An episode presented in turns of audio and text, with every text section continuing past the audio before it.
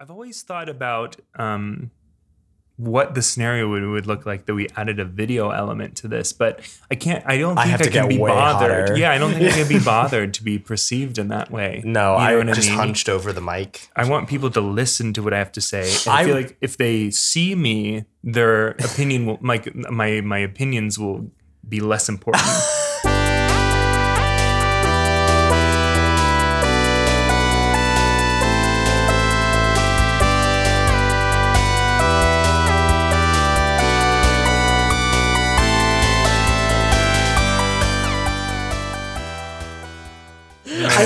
I well, okay. I opinion. really like as a, as the number one fan of the podcast. Like, I really enjoy when the episodes go live, like listening to them and being like, oh, I love listening to what we had to say, and especially because um, when the episodes, if it's like been a while since we recorded them, I love to be reminded of like our conversation topics. But if I was distracted by looking at my face and like especially because I feel like this is so sad, maybe to say. I feel like I look good video, like in video or photographed from one angle.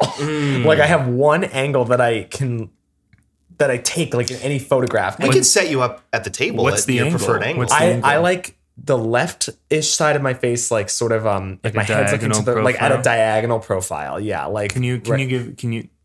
Oh yeah, that's nice. it's just I feel okay. So my I part my hair to the right, so I like it shows like the part nicely. Uh-huh. okay. When I'm at that angle too, um, I think it makes um, if you listeners, I have a receding hairline.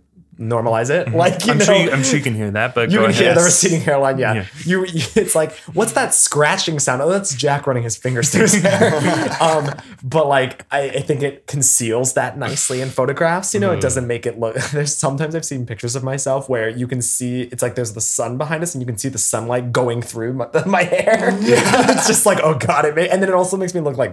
I have like a halo or something. It's so Sure. weird. So I'm like, it's just a, it's a good angle. I know Well- we've mentioned on maybe not on the podcast before, but I'm in the camp that Jack needs to go full Professor X. Oh, Bald. bald. I- I, I listen, think- you're you have to back me up on this because I keep wanting to do it.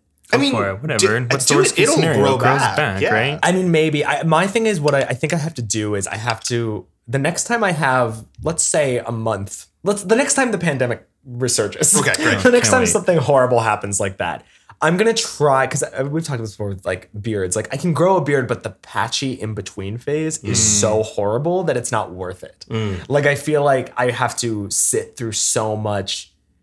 You kind of look bad mm. before it will really start to fill in, and so I just try to keep as clean shape of face as possible. However, if I was not going out into the world, I would try to see like if I could go all the way.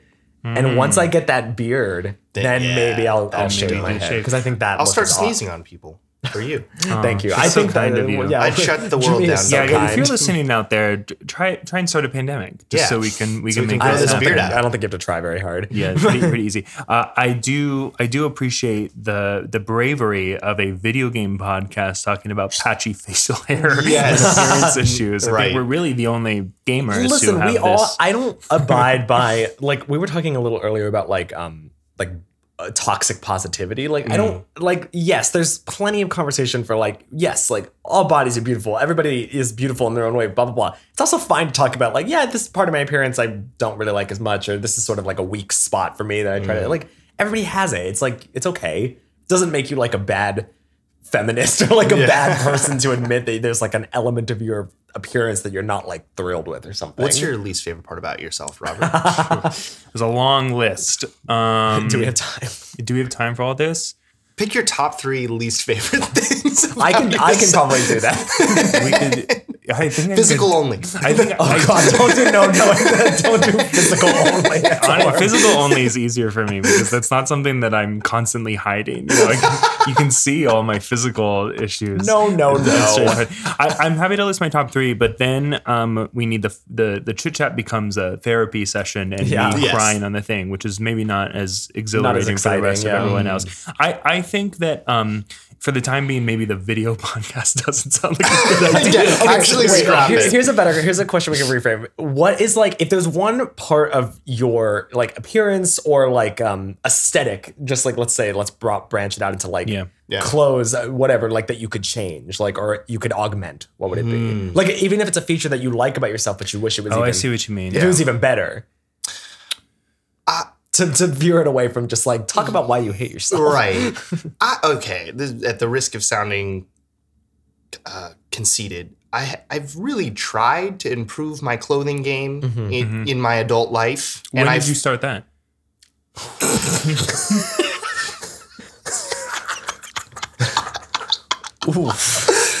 um, I'm starting Wow. tomorrow. Actually, thanks for thanks for asking.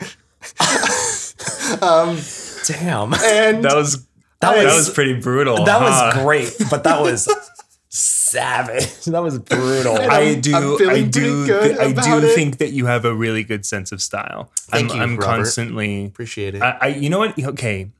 I actually think I'll say we. I think we all have a good sense of style. I would let me. Yeah, let me, I- I let me, agree. Let me say that. uh, Your Jack, yours is sort of a timeless classic style vibe, yes. which is like very, like like Yes. plain colors, solids, but like it's it's like clean and put together Uh huh. um, I feel like mine is uh, very like bold and like colorful and kind of like a little bit more I don't know zany for lack of a better term, right? Like I have a lot of like colorful patterns, like and patterns like, Yeah. colorful yeah. patterns and things like that. But I, think agree. it like put together well. And then Jimmy, I think you're sort of like the in between of that, where you Yes. have like a like not too like it's a very it's like an older look, but it's like there's some flares on it. I think Yeah. you a That's lot the of cool, what I was gonna say is you like statement pieces. Yeah. you like one. So most of the outfit is relatively streamlined Mm. and doesn't draw your eye, but then there's like one element of it that is like, ooh, what a cool piece that you Yeah. got right there. You know. I okay something something that I know about my fashion sense as I genuinely have been trying to improve it over these past years, despite Robert's burn. um, one thing that I haven't gotten away from, and I don't think I want to, like I like it, um, is that I, I wear jeans almost all the time, and so I think it'd be fun to experiment with like the Gen Z look of having like super baggy pants. You know what I'm talking about? See, I can't abide. I, I, I know this makes me like really puts me firmly in millennial. Like I know technically it's like cusp or whatever, Yeah. but I I can't abide. I mean, by to be it. clear, I haven't done it yet. All of my pants are very skinny. I have but- one pair of jeans that are looser, and they're honestly my favorite jeans. I really Mm. embraced. I, you know what I, I mean. I spent uh, like every good millennial, you know, boy that whatever that's like, you know, whatever. I I- I feel like I, had- I had a skinny jean era for sure, Yeah. and I think I'm finally Well, I'm not gone also. from skinny. You know, I don't feel like skinny jeans are the answer. It's like I like a tapered. It's Mm. like what the is the word that I always strive for. Is like it it fits nicely. I've stopped wearing jeans a lot. I feel too. like I I do a lot of. Um, I'm so sorry. it's okay. Hey, you're doing your part to start the pandemic. I'm really sorry. so good.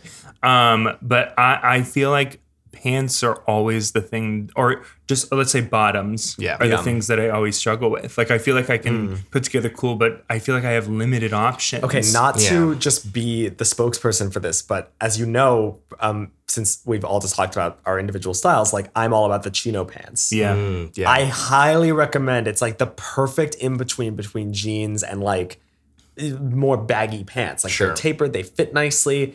They, I think what's great about them is they totally work as like a casual pant, but Mm-hmm. you can also dress it up, tuck shirt in, looks more formal, almost looks like you're wearing slacks. yeah, Great, I feel that. love a chino.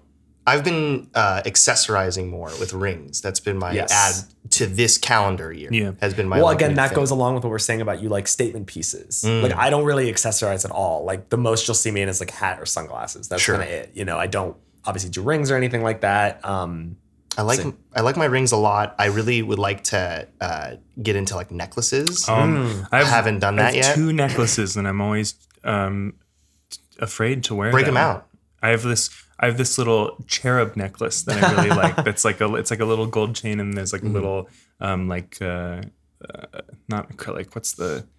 I don't know. It's just like this little Yeah. cherub figurine on it. I really Yeah. like not that. to go too like TMI, but like there is nothing in this world. And maybe this is like the dirtbag in me, but there's nothing hotter in the world than a man with like a gold chain necklace. Like just to oh, Mm. Well, Why is that TMI? I'll, I, just I like was- it's too like it's I will like look too into your I- I was preferences. to- like here's just so you know like Oh, you know. just Yeah. just how to get you get you horned up. Is Yeah, that what you're I- that's why it's because it's not me just being like I like that aesthetic. I don't like that aesthetic for myself. Yeah. I'm just saying there's nothing objectively. I, I I, think it trying- would look good, like again with a t-shirt. I, when I wear t-shirts like this, I always think I wish I had like a chain. I think It's that would good look. complete the look. I wish when you were talking about TMI and accessory, I was like, what is an accessory interest that's TMI? And I was like, it's Jack T- TMI. but I love a guy when it has a butt plug. But Yeah. yeah. TMI, I love when, I love a when butt it's plug. all pierced. I love a great butt, butt plug. Um, you know, you, you know who also? know, you know who else? You know what else is fun to? Well, you know uh, who else probably does like a button? You know else does? Actually, you know, you know who Hyrule's favorite twink. you know who else loves a butt plug? And also, I spend a lot of time talking about the fashion or, or uh, adjusting the fashion of it. Yeah. It's our good friend Link in the game that we are here to talk about today Legend of Zelda Tears of the Kingdom. Welcome to the Lads Who Game podcast. I'm Lad Robert, I'm Lad Jack. and I'm Lad Jimmy. and we are here today for a very Hello special again. episode. This by is the a way. special episode. this is a special episode. Because it's been months since you've heard from us. well, it might not actually be as big of a gap. No, it won't be. So, so here's here's from why it's this special, one, and I'll but- say it's more special for us than I think it is for you, the listener. It's special for us because I think it's the It's first good pod- podcasting techniques to alienate the listener. Yes. Yeah. So if you're actually uh, mute this for about thirty seconds, and Yeah, then could you give back us some in. privacy? Yeah, Actually, this is for us. Oh, it's so rude of you. Why are you Sorry. listening in on our conversation? Sorry, we're talking right now. Um, It's like that Mean Girls thing of like someone comes up to the table to be like, "Can I sit with you?" and everyone just looks and stares, you know, but in podcast form. um, I um, it's it's very special because I think this is the first episode of the Lads Who Game podcast we've recorded where we're sitting on two unreleased episodes. yeah, we got a lot in the vault right now. We got a lot in the vault. Listen, it's it's been a summer, you know. It's been a Yeah. summer. and as much as our as much as our feed has been quiet, the gaming has not stopped. Oh, Never. dear, full game dear mode. listener, we've not stopped gaming, and we will never stop gaming. no. But that we've been, I would say, perhaps gaming too much, and that's why that's why the content Come has and not take been it, there. like with my Um, PlayStation controller. Give me gaming or give me death. So so by like. so Don't by try time on by time you will by time you're listening to this, you will have seen the very delayed um, Jedi Survivor um, podcast and review, Mm-hmm. as well as maybe another episode that we're putting up. Tears of the Kingdom we announced a long time ago. We only just finished it fairly recently. We're Well, we're finished- recording this the day before this episode comes out, as we always do. Yeah. Um, but uh, the I, I mean finished in late July. I right? finished like two weeks ago. Yeah, I finished about a month and a half ago. Yeah, you- You've been done You've for been a sitting while, on it a bit, yeah. but that's because that's been, uh, very episode. is, uh, is this really? Is this okay? Oh, sure. I don't know. very very special. This is the first episode we're recording. Not the first you'll be hearing, but this is the first episode we're recording where Jimmy, uh, Lad Taken. Jimmy, Jim, Lad Jimmy is is is uh, losing his gamer license. he's he's fucking whipped. yeah. Um, Lad Jimmy, you got engaged. Congratulations. Thank you. I will miss our Thursday nights playing video games together, but uh, it's all worth it for love. So, Yeah. Yeah. What is what what what's the implication there that you're too Thursday busy nights. fucking Yes. on Thursday nights? No, he's too busy you- doing the dishes. Too busy talking. too busy talking about feelings. Sorry, sorry, fellas. Give it, give the old Andre a foot rub.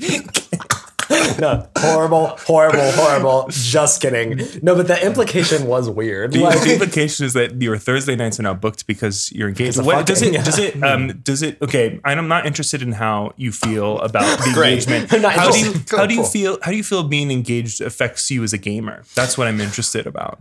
Does it? does it have any Hard-hitting impact on you? journalism. Yeah. Um, no, I mean, I feel like my gaming has has continued. I mean, the, Okay. the good news is that Shelby realized that to marry me, I come attached Yeah. to a controller. Yeah. So it's really a commitment, Yeah. um, which I, I think I think she's fully uh, willing to accept. So amazing. I, I'm glad I found someone as accepting as That's so as Shelby. great. That's amazing. love is love is love is Love it. Yeah, exactly. Well, um, so that's another reason this is a very special episode. But we we've been playing. We digress. Te- Tears of Kingdom took a really long time, of course, as it did for everyone, and we did not want to rush our thoughts for you. That's that's the the lad's promise is that you always have a thoughtful, critical review.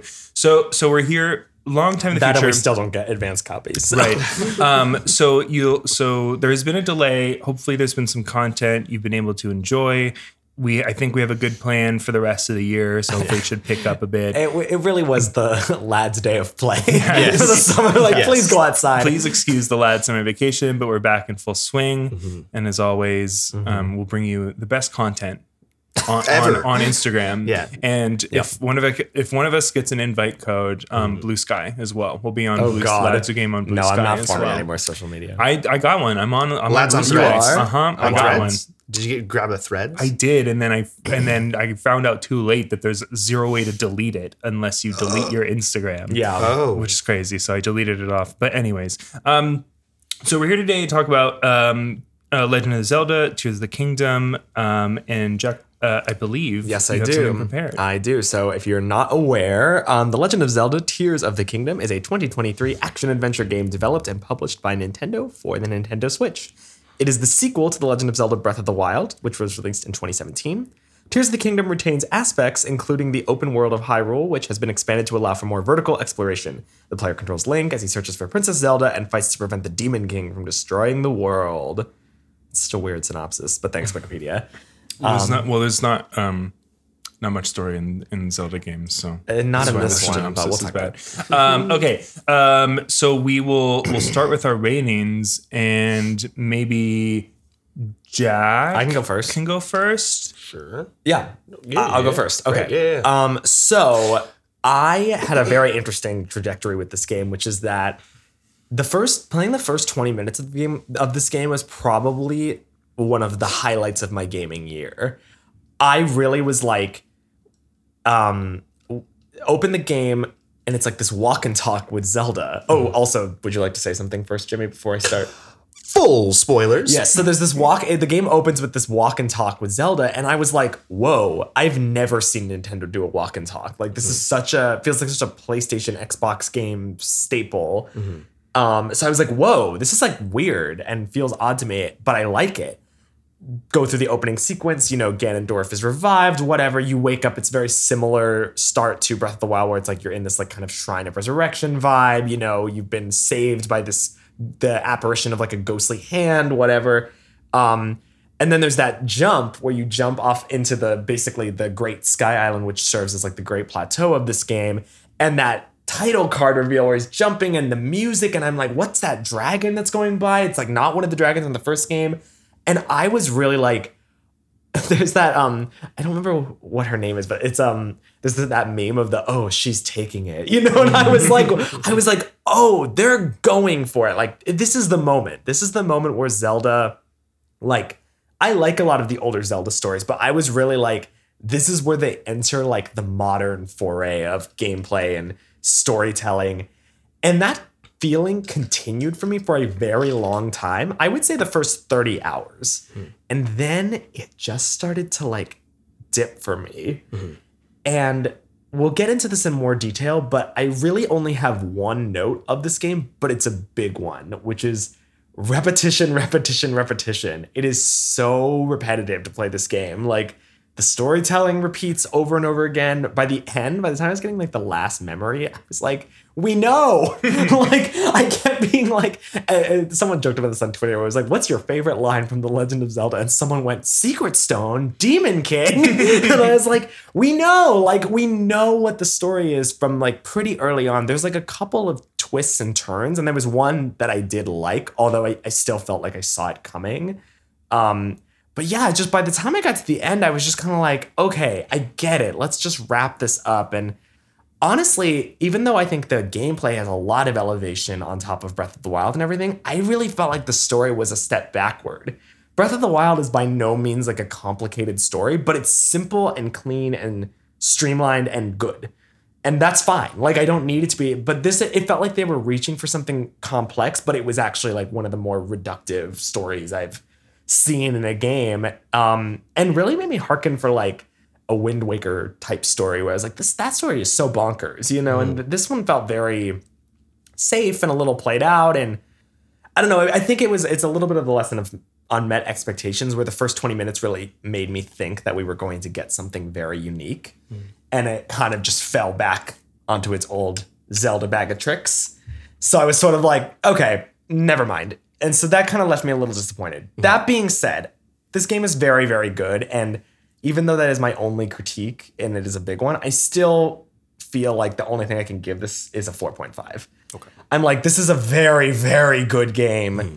objectively with a lot of great elements, but it it does have something that I will I can critique about it, and so I can't give it a five, which is sort of what I was expecting to give it. I was sort of like, especially for the first thirty hours, I really was like, this is a five, this is perfect, this is a five, this is a five. And then as it went on, I was just like, no, there is enough here that I can really again, it's not a bad game. It's a really, really good game. In fact, just didn't it's not that perfect.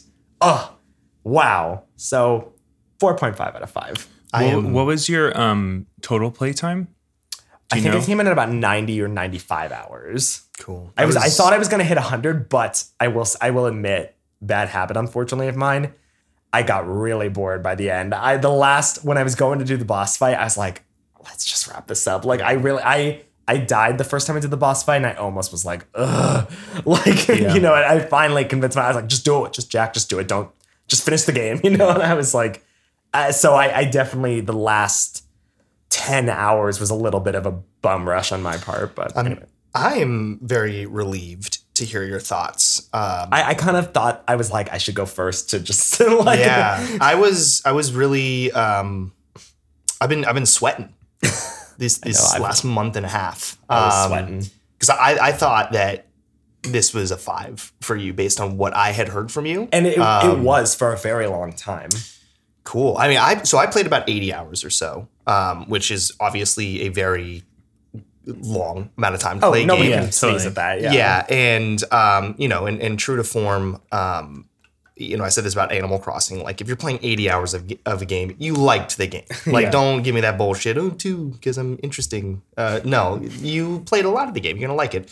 So, um, I, w- I would agree that this is a, a very good game. I think that the the phrase that came to mind for me, and unfortunately, it was present basically you know, f- from the moment I started playing this game, uh, is I'm not mad. I'm just disappointed. I you have to understand that Zelda comes out if you're lucky every seven years. Yeah. Which basically puts it on path to be once a console. Yeah.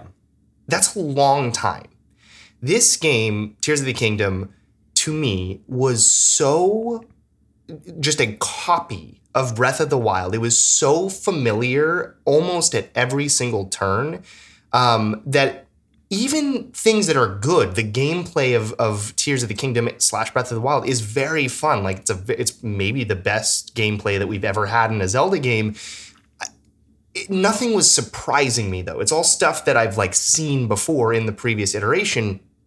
And so I think that really limited the ceiling of my overall excitement and enjoyment of this game. It's just like, oh yeah, I liked that. My um my my like classic example uh, of this immediately on Great Sky Island was coming up on the first cooking pot. Um, and I know, and I've shared this before with you guys, like when you play Breath of the Wild, you come out of the Cave of Resurrection and you hit that first cooking pot with the mysterious old man there. We all spent 30 minutes at that cooking pot throwing things into it Yeah. and just our minds blowing. Like, this is so fun and weird to just kind of experiment. I spent 60 seconds to realize this is the exact same. Yeah. And it's those types of mechanics that just pop up again. It's good, it hasn't gotten worse. But I can't possibly be as excited about something that I've already spent 150 hours doing The novelty wore in the previous game. And so if you take that into account, that means that let's assume that the next Zelda game is a complete brand new experience. That will be 14 years in between unique Zelda experiences. That's a long time. And that left me incredibly disappointed. Um, I think that um, as- you know, by the nature of all that I've just said here, the developers went back to the well so much um, in this game and, kind of just rehashed what they had already done. I mean, if you really think about it, right? Great Sky Island is a reskin of Great Plateau. All of the the Sheikah towers are reskins of the the other towers from the Right. previous game. Um, you know, you Well, have yeah, the Sheikah Towers were from Breath of the Wild. Sheikah- These are the Sky Skyview. Skyview towers. Yeah, same thing sure. Same exact concept there. I was so disappointed to see that you were once again collecting memories, um, but in a vastly inferior way. I thought. Well, I loved in Breath of the Wild how your memories, you'd get the pictures and you had to go find in the environment where it perfectly lined up. These were just randomly thrown out on the map. There was no reason. The, the story element that you got from those cutscenes often, I think almost in all cases, didn't even connect with where you were on the map. So it was just a completely like random throwing out of memories. I thought that the fact that you could get them in any order was a huge disservice to this story, which was already like surprisingly basic.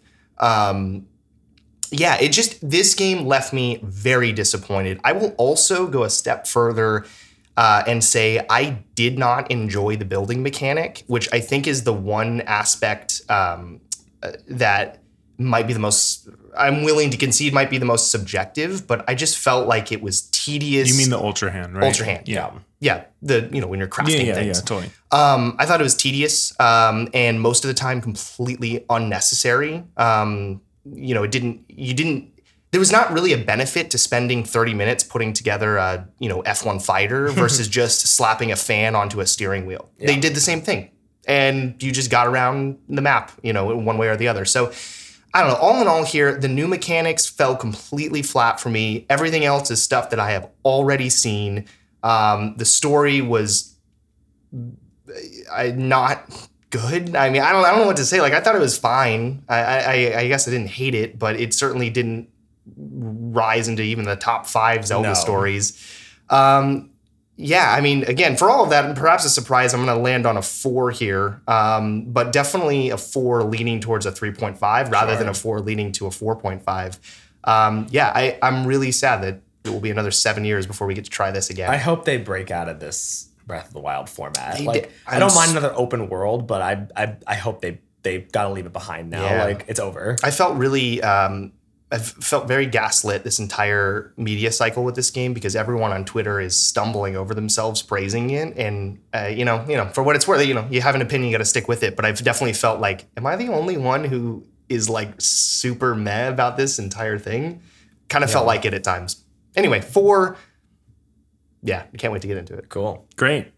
Um, so uh, it's no secret that I'm a big Zelda hater. Um, it's it's I, I understand the like historical context to the franchise and like what it has done for video games as a whole. Um, but they just generally speaking don't work for me. The only one that I've really connected with was Breath of the Wild up until this point. Um, and so it should be no surprise that this one also connected with me as well. So starting out definitely a little bit more positive. Um, I think that it was a little like it's, it was a little like one step forward, one step back in certain situations for me. Um, uh, I I realize some of this is slightly subjective, but I sort of bump against you, lad Jimmy, that like the uh, the having the game be so similar is a negative thing. Mm-hmm. In fact, for me, it almost made it a lot better of an experience for me because I find myself really overwhelmed with games like this usually. And so the familiarity of it, I think, made it easier to digest. And I was like, okay, it is such a big game that is impossible to finish. Like, at least I know that if I go to this tower, I'll unlock part of this map, or I know where these things are. And it allows me to rather than be constantly figuring out what to do, it's figuring out how to do things. And so something that I don't know if Jack you read this in like an official statement by Nintendo or something like this, but something that you said resonated me with was that the game is more about ex- experimentation than it is Yes. exploration. That was a review. I like either the IGN review or maybe it was, I don't remember. But yes, it was Anyways, like that. so that that actually clicks to me, and that I really enjoyed. Um, I really enjoyed really all of the new mechanics. Um, the ascend, the ultra hand, I thought was super cool. I thought it added some really interesting twists to the um, shrine puzzles as well, which I really enjoyed. Essentially, all of the gameplay I really felt wowed by almost the entire time, and uh, the the engineering beyond some of the things is like so unbelievable Yeah. like the logistics of this game and i'm certainly not a game designer but reading stuff about people saying like how the fuck do they do did they do ascend you know what Mm-hmm. i mean like because that's it's so insane Well, that clip that was going around of um the bridge, the lava bridge puzzle. oh yeah Where all these game developers were quote tweeting it with like their hands cupped into their face, like crying, and they're like, "How did they do that?" Like it's it's a it's a mechanical feat. It, it, it is. I, I think it is fair to say, and I understand what you're saying, Jimmy, about being a little bummed that it feels similar, but in the sense that it was building off of something that had already was already amazing.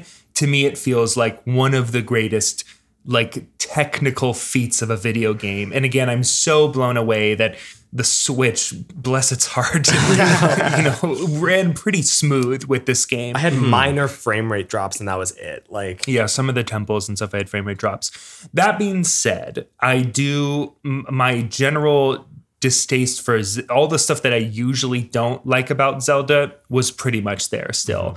I thought I think the combat is pretty boring. I think it, it sort of forces your hand on like I'm just gonna shoot bomb arrows. Like it, Yeah. it, that's probably what I should be doing. Of course, you can get crazy and build, you know, like you know Optimus Prime via Ultra Hand. Yeah. But that that feels just like fun to watch, not to do kind of thing. Um, so that I found boring most of the time.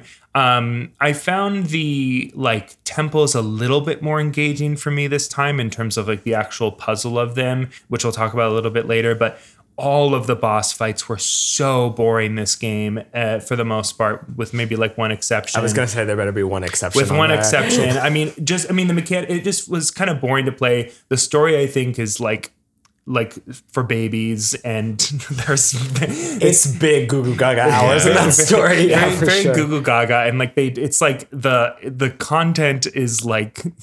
Very so for like so infantile, and then the score and graphics of like the most harrowing tale I've ever seen. So there was this like kind of tonal bump I saw. There were obviously some good moments, but I wasn't crazy about it.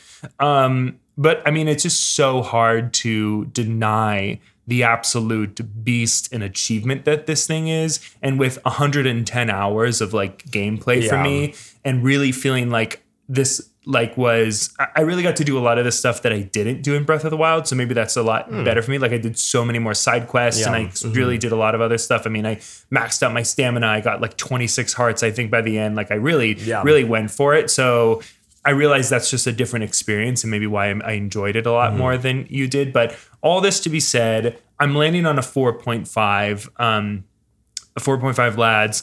Um, is just an undeniable like feat. Yeah. And even though there are things I butt up against, it's like, you know, I'm talking about 10 of the 110 hours, right? So I can't be I can't be too picky Mm-hmm. Yeah. about that.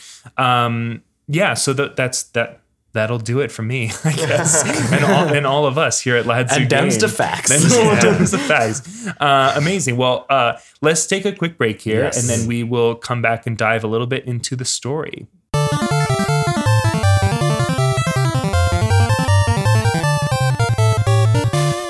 Welcome back. Hello. I, I would I would like to start, um, if you Sure, don't mind. And I think Yeah, we all just because I think this is something we all share a similar opinion about. Um, I, I think I'm okay with the idea that story is not forward in in the Zelda games, mm-hmm. and that's No. why I feel like I don't like them as much. But I'm c- conceding the fact that that's a just a subjective thing. I mm-hmm. like a more story forward, but this one it's gameplay, right? And the mm-hmm. story sort Yeah. of like it plays a backseat. It's window dressing. Yeah, totally. However, um, I really felt like the story of this game was patronizing, condescending, and also sort of like contradictory to the rest of the game. And I'll clar- I'll expand upon that and say that the story is so obvious from Yeah. the very beginning, right? Like they mm-hmm. pr- pr- the- again, minus a couple of few twists and turns, I think you know exactly what is happening the entire time and you know it because you as Link see it. And so they do a lot where it's like Link will have a vision of the exact thing that happened and then he'll do that hmm? Yeah. kind of thing. And I'm like, dude, just tell them what you saw. Yeah. And, and I guess that that is the rules that they set up for Link, right? But there's a lot of that kind of stuff. And all of the um, regional phenomena stories, it's the same fucking thing over and over again. Yeah. Yeah. Where it's just these dumbasses that are supposed to be the heroes of Hyrule that are like leading these towns, being like, well, that looks like Zelda's a bitch now. And I'm like, and I'm like, no, like, uh, like let's obviously that's it. And it's all this confusion, and they're asking you to like piece it together so many different times, Yeah. and so it reads like a story for babies, right? Like that. Oh, I like Goo Goo Gaga. I don't get it until it's like um, handed to me four times, and then Yeah. uh, once again in a fifth thing. But the problem I have with that, because obviously it's a Nintendo game, right? It's intended for families. In theory, younger children Yeah. should be able to enjoy it. I don't want to say that all stories should be, only be made from me, you know, at the time that I'm Yeah. like consuming it. Mm-hmm. However, the gameplay is so complex and complicated Right, yeah. that I cannot imagine a like t- like 10 year old Yeah. really enjoying this Yeah. right for the most part and so it's like how can you create a game that is so complex and has that is like has engineers go like of you know like mechanical engineers going in and like oh like i can use the cooking pot as like a ball bearing for the wheel Yeah. like you can't do that and then give them a story that is like that is so much worse Well, it's so obvious, and I know we've seen the interviews with the developers who eh, they've been quoted many times of saying like, "Yeah, like we um, we just had so many ideas left over, we had to make a sequel."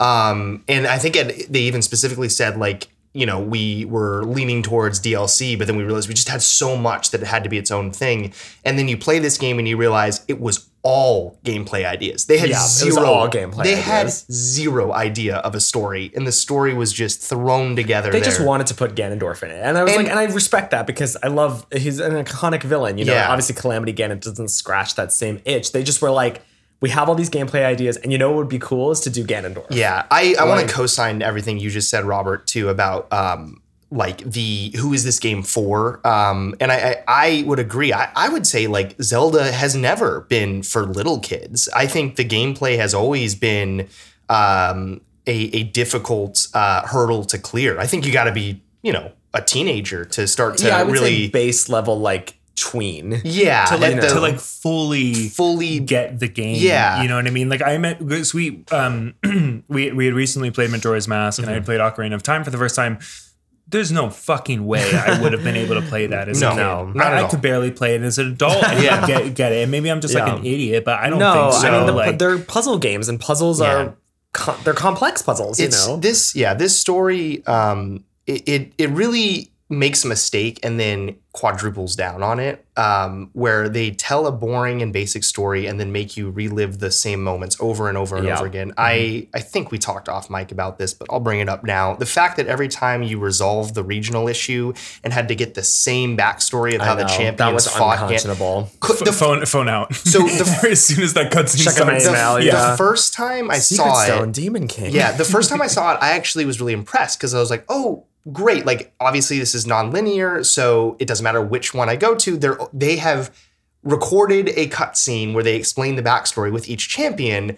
Um, and that's great that I could have chosen any of them and they would have still given me the backstory. And then you get to the second time and you're like, oh, they're really just gonna play back the same thing. I- It- yeah. It's like borderline unexcusable. I, I said Like, this in my preamble, like of the review and everything. This game has one problem and it's repetition. Like Yeah. everything about the story is over and over again.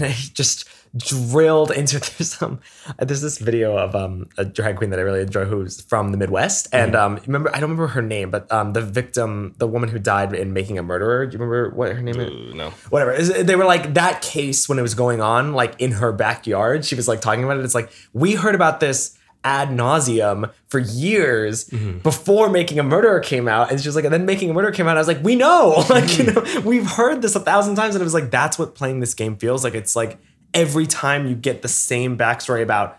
Secret Stones and Rauru and Sonia and um whatever. And it's like we know we understand. And it is unfortunate because not this is like a weird thing to it's like not all the memories are like created equal It's like if you get them in an or- a certain order, you can learn too much too quickly. Oh Yeah. yeah, Because I the- got- yeah, this. I got the memory about like Zelda wanting to do the dragon ritual Yeah. very early. Yeah. And I was like, oh, so that's so she's the dragon. yeah, Like, you know, I was like, cool. And I'm like, that probably would have been a really cool twist if it had been saved for the, the like the proper moment. But it was just like, again, it's like these. Um, I talked about this a little bit uh, with um Orion, um, a mutual friend of ours, about the game with Game of Thrones, where it's Mm-hmm. like, um, it used to be really shocking in the early seasons when characters would die, and then it sort of became this thing where it's like. Take seasons ahead of time. This twist is like lumbering towards you, and it's just that's what it felt like in this game. Is these twists of Zelda being the dragon and like whatever. Just they're like lumbering towards you for like hours and hours and hours. Like, and then it drops, and they're like surprised. I'm like, Yeah. not really. Well, and I, that that's a good pivot, and we can put a pin in this if we if we want to touch a, a little more on some other things. But I, it's not that I don't have an issue with the story. I do. I think it's not good, but um, it's more that I have an issue with how the story was told Yeah. rather than the story itself. I. I probably could have hand waved the basicness of this story and been like, okay, I just not not super memorable, but not overly offensive. But it is it is the fact that they went back to this non-linear version that Breath of the Wild did, and Breath of the Wild killed it. I think with the memories, I think it was so fun and perfectly matched because Link was um, lost his memories, so getting it out of order really made sense, and it was fun to try and piece together the story. But in this, yeah, you can get the big ones right away, and so when you get setup memories later, you're like, this doesn't mean anything to me because Yeah. I know what happens already. And also with Breath of the Wild, again, it's like that story is a lot simpler. And so I wouldn't even call the Breath of the Wild story like revelatory or amazing, but it's just clean and simple and we get it. This- and it's not repet it's not repetitive. It's just clean. Yeah, this game made me appreciate the Breath of the Wild story much more, which I also don't think is like a top five Zelda story, but exact- it, it- it's that's what- still it was like that's at what I mean they is that Breath of the Wild. It's like not an amazing story, but it's just told very cleanly. They had a clear plainly and concept simply. And this wanted. is like reaching for something that's like very complex, but it's actually or like pretending to be very complex, but it's like really simple. I, I think the I, I don't like the non-linear part of Breath of the Wild either. I think that was a disservice to to the game as well. And in this one, it's more it's less about that I that I butt against the fact that it's non-linear and more just again the way that you receive it can be vastly different uh, Yeah. depending on where in the game you land so you i didn't see the dragonstone Mm. memory maybe until a lot, little bit later so that moment when Yeah. you find it out really hit for me a lot more Yeah. or um you know uh, just to sort of jump maybe a little bit ahead um i know we all had different experiences with the master sword um, oh, that oh was the yeah, we gotta wait. We gotta talk about this because Robert alluded to this when we were pl- like playing Overwatch or something, and it was like he was like Jimmy had like a weird experience with the Master Sword. I had a, I- this is easily the worst part of the game. Do you, uh, let me let yeah, me let's let me like set it up Yeah, and do we can all yeah. go so because i think and maybe and perhaps i'm speaking out of turn here but i think the only ga- part of the game that from a story perspective that made me go wow was the master sword pull Yeah. the, the cinematic of the actual pull of the master sword and that whole thing i thought was beautiful breathtaking what zelda should be to me Mm-hmm. and i got it on accident so i yeah. So how did that so happen? so here's what happened to me. I got the last because you get you collect all the dragon tears and then there's that one new one that pops up. Yes. Right. And so I went and I did that. And after that happens, you see the dragon fly Right, the tear, yeah. the tear fly right over and in that cutscene you can see can the see sword the on its back yeah. and so i was like I didn't even clock it. and so I was like, okay, here we go. So I found a sky tower that was right near it. I hmm. flew right up to it. I got down and then I got the thing and I was like, wow, that's so cool. Yeah. And it was an accident because I was initially headed to the Korok Forest because I was like, Yeah. okay, that's where you're going to get it this time. So I had got the Master Sword so that by time I made it to the who who is it that asked like did you get the master sword yet? Oh, And then- it's- Mineru. yeah. Mineru. So by the time I got to Mineru, she was like, "We need the secret master sword." And I was like, Yeah. "You mean this master Yeah, sword?" that So is that's- crazy. They should that's just lock exactly- it. They should be like you can't pull it until. And I mean, at the sake of repeating what you just said, that's the Is that exact what same. you? So, But but, you- double worse. It was what happened? so okay. So, uh, yeah. So I I had done three of the regional phenomena. So I had one left, And I just decided in between those two, I was like, I want to get the Master Sword.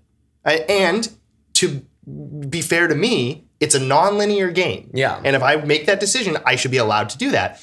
And so I um, I thought like, okay, in Breath of the Wild, Master Sword was in uh, the, the forest. Forest, yeah. So I'm gonna go there. I go there. I talked to the Deku tree. Which sounds cool, by the way. Just as a aside, I thought I thought the I have an issue with that um that weird that stupid boss battle in the trunk of the tree, but Yeah. um I- I the enjoyed story wise was fine. That was Yeah. the first time I had defeated a what is it, Phantom Ganon? Yeah. That was the first time I defeated a Phantom Ganon, so that was kind of cool. Oh, see, I had done the Phantom Ganons that you do in the castle Mm. already, so I was like, "Oh, we're just doing another one." Like, it felt uh, the order of operations felt anticlimactic. But anyway, continue. so so I I did that, went through the whole thing, got the Master Sword, enjoying. I was like, great, that was fun. I enjoyed How did that a it lot. Swizz? He's like, you you need to go in the top of the yes, dragon. he marks uh, Zelda Dragon on your map. yeah, that's what that's how I is like it. He marks it. So right, but this he had not talked to Mineru at this point. I had not talked to Mineru. Oh, and, well, because Mineru, all Mineru does is point you to the Korok Forest. No, Right, I, right. I, I Yeah. used my knowledge from Breath of the Wild to Yeah, get there. So that right. was one. Got the sword. At that point, I don't have an issue. I'm like, that was fun. I got the sword. I wanted to do it. Great. The second thing that I did without prompting, and this was truly an accident, was I ended up getting the uh, Mineru construct, or- Yes. or, the you know the Gundam, basically. I went to the Thundercloud Islands, and I I went through the storm, and I thought that was just the the mechanic of that area was like, oh, I can't see anything. I have Right. to fumble my way through. Got there, found the little mask. It points down to the ground. I flew down. I did that entire thing. Got the construct. So great. I've got the Master Sword and the final sage. Yeah. Then, 30 hours later, I am at the very end of the game. I'm getting prompted, as Robert just said. They're like, you need two things before we can Yeah. defeat Ganon the Master Sword and Mineru's. Co- this, Yeah, got it. got it. Done. And, and she, the game's like, oh, cool, great. Ganondorf's downstairs. Go get him. Yeah, it's it's weird. That yeah. was where, because I think for most of my 80 hours, I was kind of like, I was underwhelmed, as I said. I was just like, I've seen most of this before. I, I'm enjoying it, but I'm not, I've not been surprised or I haven't had that feeling of like, ooh, oh my God. It's just been, yep, this is, I've seen this. Great. It's good. That was the first part of the game that I was like, I'm mad. That you Yeah. should not have let me do that. If this was supposed to be the big moment of the, the store, the final training you have to do before you can take on the big bad, the Master Sword, I sought out on my own. Again, it's not linear. I sh- shouldn't be punished for that. Fine. The construct, complete accident. Yeah. And you let me do that? That's fucking well, and to unforgivable. offer a third perspective Ugh. on this, I didn't really like the order of operations in this game, even though I did it like, for lack of a better term, like correctly. yeah. I was like, I found the third act to be really tiresome because. I was like, finish all the regional phenomenon, and I come back and then I do all like the Zelda, Princess Zelda double things, Mm-hmm. and it's like I'm talking to what's her name, um, Mineru? No, the um the Sheikah lady. Purah. yes, Purah, Purah, Purah. Purah, whatever her name is. I'm talking to her. She's like, "Cool, thanks for doing all that." So anyway, um, yeah, we saw Zelda again at the castle, Yeah. so we should go check it out again. Right, And I was like, yeah. "Wait, didn't I already do this?" And then Yes. I go, and it's like, "Ah, she was Ganondorf." I'm like, "No shit." Yeah. And then it's like, okay, so we know she's we've solved all the regional phenomena. We know she's Ganondorf. Um, I guess while we're trying to figure this out, why don't you go do these other two things? Yeah. It just feels really like disjointed from the first Yeah. half of the game. And it, it just feels like they send you to the regional phenomenon to like grind, you know, just to get powerful enough to beat the last boss. I thought the third act in general was just really weak. Like it didn't feel especially because it does have it shares the one fault that Twilight Princess has. I know, hold on. Which is that Link has no connection to Ganondorf. Mm. So the final climax is so underwhelming because Yeah, it's just, just- like you're. It's like literally. I, it's the same thing with Twilight Princess. Was like nice to meet you. Anyway, Yeah, Link is just an ordinary you know, boy it's from like Mordon. the thing that is so cool about um, Ocarina of Time and Wind Waker is that you meet Ganondorf several times before, and there's like this connection, and he knows who you are, and Mm. like it makes the climax feel so. Well, to be Invigorating. Ganondorf gave him the the fucked up arm. Hmm? Like he uh, during, Phantom I mean, Ganon. during when he's in the.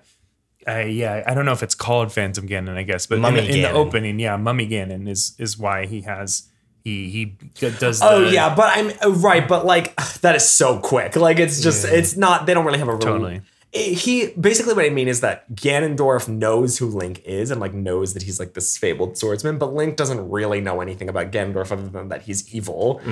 Again, Ocarina of Time, it's like they have they like talk several times, and Wind Waker they talk a few times, and it just it makes it so that third act when you finally are fighting him so dynamic and interesting, and this is just like you walk down there, he's sitting on his throne. Doing nothing, Doing You know, nothing. just kind of. And then I like, hit him with 50 ancient arrows and he's down. I know. I, Like, I had a so I had a Lynel bad. bow with um. Yes, the, yeah, I did the same with thing. The, um, oh, I, I had a Lynel bow and I was attaching the um. What are those? ancient arrows? Not the ancient Bonfires? arrows. The um. No, no, no. The um. The things you get in the Gerudo side quest from the zombies. Oh, the little skeleton rib cages. the rib cages that The are- Gibdo bones. The Gibdo bones. Like it fucks him up in five seconds. Yeah. I, I did. It was so funny. The the final the I feel like so I had, like I said I had maxed my stamina. I had like 26 hearts. I had fully upgraded one armor set. Mm-hmm. Um, so I guess I was like pretty high powered, but I was like so nervous about this fight. Yeah. And I get in there and like I no problem knock him out uh, the first like iteration. And then the second one i was having trouble with the timing of the flurry rush because that's kind of what i had done. But once i got the flurry rush 75% is health in one in one flurry Yeah. rush. So it's just it's so and then the last the third iteration the dragon was so and this this is maybe leaning a little like gameplay but Yeah. it was just like very underwhelming Yeah. and Looked cool, The but game. This is also leaning a bit gameplay, but I, I think it has a little bit to do with narrative too. Because I agree with you. I well, this is really the problem with that. Is that that last part with the where the two with the two dragons is an awesome set piece. We've already seen this set piece in the Rito one. In the Yeah. it's the same I, mechanic of Yeah. flying down and That- hitting these things. it Like, looked cool, but it really, I already wasn't feeling it. And that killed any remaining momentum I had in that story because it took Yeah. a while to float down and all that. Yeah, it's like I didn't Like- know how far to float down or float up. It should have been a timed event. Like it's it's Yeah. not it's not meant to be hard. Like just make it a cinematic. One, Yeah. I like I a- like that in both Breath of the Wild and this. The final final fight is easy because I don't want to die a million times no, on the last nothing fight. against that. It just too it was too free. Be quick. I just yeah. don't like the the fact that it's like the same set piece we've already seen. Right. Like it would have been so if we if the Rito boss wasn't structured in the exact same way, that would have been an amazing reveal. It would have been such a cool fight. But because we've already seen it, it's like whatever. I'll I'll bitch a little bit about Oh the God, final fight too, since I agree. I, I didn't like it very much. I agree with you, Lad Robert. Um, I I had an issue with like going down the first time. I was uh, armed to the to the tens. Like I Mm-hmm. just had everything upgraded. I was ready to go, and um, I actually had a really hard time with it because I did not bring any of the Sundelions with me. I that was the reason I died is I, I didn't bring it. I didn't So- think about the gloom. and, and this uh, this is definitely leaning gameplay. Um, so forgive me, but like I hate I hated the fact that I went down there so ready to go, but I didn't have any Sundelion. So by the time I got to Ganondorf, I was fucked up three ways to Sunday. I also didn't like that I had basically my continue point was like in his lair. So I got stuck. I had You to get stuck. reload a fucking Me too. save. I did that too. I was really mad. I was Yeah. like, why can't I teleport out of here and couldn't get some more teleport. Sundelions? No, yeah. reload a fucking save, which is terrible design. Then go and get Sundelions, which is not a fun task. It's not challenging. I, had just had to go exact Same up. thing. I had to go to the skies and just get a bunch of And then, probably similar to you, once I got the Sundelions, that fight went from being impossible to the easiest thing in the world. It's Yeah. like, oh this, my I god! think this. I mean, this Definitely is a lot. Of, this is a lot of gameplay, gameplay, but- but I would honestly say it's narrative in the sense that it's like the pacing and the time. it makes yeah. the narrative The beats flow of is that so game bad. of the final Yeah. boss fight The, underwhelming. o- Yeah. the only reason that I didn't have that issue is because three separate people warned me that I would need the gloom resistance Yes. stuff. And so what I did was right before you dive into the final thing, I put a teleport pad after Yes. you got Right, past. yeah. I went, I got the the put, made a bunch of like gloom resistant food or whatever, and then Yeah. figured out. But um, I, I'll I'll offer a really I'll offer a couple positive things about it, just because again I have a four point five rating, so it sounds like we fucking hate this I, game. I'm but, slipping more and more to three. but but I um I really the re, the whole Rito, Rito regional phenomenon thing I thought was amazing. Well, and off of pacing with narrative, it's really unfortunate because I agree with you. I loved the Rito um, one, and it's downhill from there. Yeah. that's the best one and the best part of the game. And I was like, this is the perfect game. Get- this is the getting- perfect game. uh, and I don't know. getting- Zora was real fun. fuck off. just like so boring. Like the so getting getting up to the like through the storms, like those like pirate ships or Oh my whatever. God, that was so The, the music, the you know The again, escalation, the fact that it got bigger and bigger and the bigger, escalation. yeah. What what's the name of the that monster? Oh, the Colgera. Or Colgera. something? That, Colgate? That- Colgate, yeah, the Yeah. toothpaste monster. Um, I thought that even though again it's an easy, but man, it's cool as hell. I don't You're, mind like, easy flying if it's through. fun. It's fun. Loved, loved, loved that. I really loved the again. I think the Master Sword is like a really the Master Sword pull is like a highlight of just game narrative for me. Um, I thought some of the side quests were interesting. I thought the Tarrey Town one was like kind of cute, like sending off his That daughter. cute. Tarrey Town was cute. Yeah. I thought that was fun. Um, you know, but like, what what's the what's the southern the beach town that was over. Lurleen. Lurleen, Lurline or whatever. Lurline, whatever. That that was I thought it was interesting, and then again, it's like you must put this tree branch through this hole to build this nest. Like so stupid. Uh, but um, and I, I like the opening first like hour or so. But everything else was like super underwhelming, super Yeah. boring. I f- and I found the put like the and this is a little bit more narrative, but the temple puzzles sort of like match them. So I, I the ending ending sucked for me, minus the one shot of him.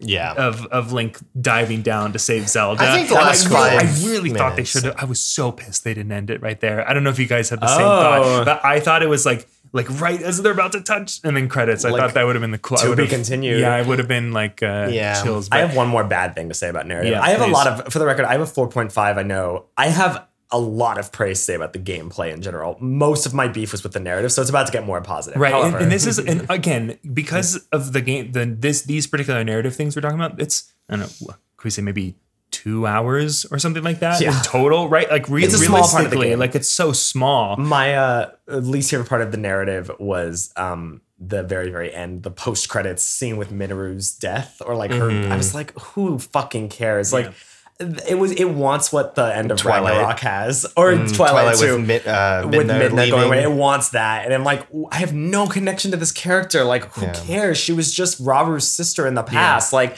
it doesn't, what do you, why? Like, Yeah. why does she get this big send off? Like, who who cares? It's so like basic storytelling 101 where it's just like, if you're gonna have a character with like this big emotional send off, it's like I better have some sort of connection to them. Well, my connection was she was I rode her primarily to get over gloom what? spots. I rode her to get over Heavens. That's Robert's Um, sister. I You have his arm. That's so fucked up.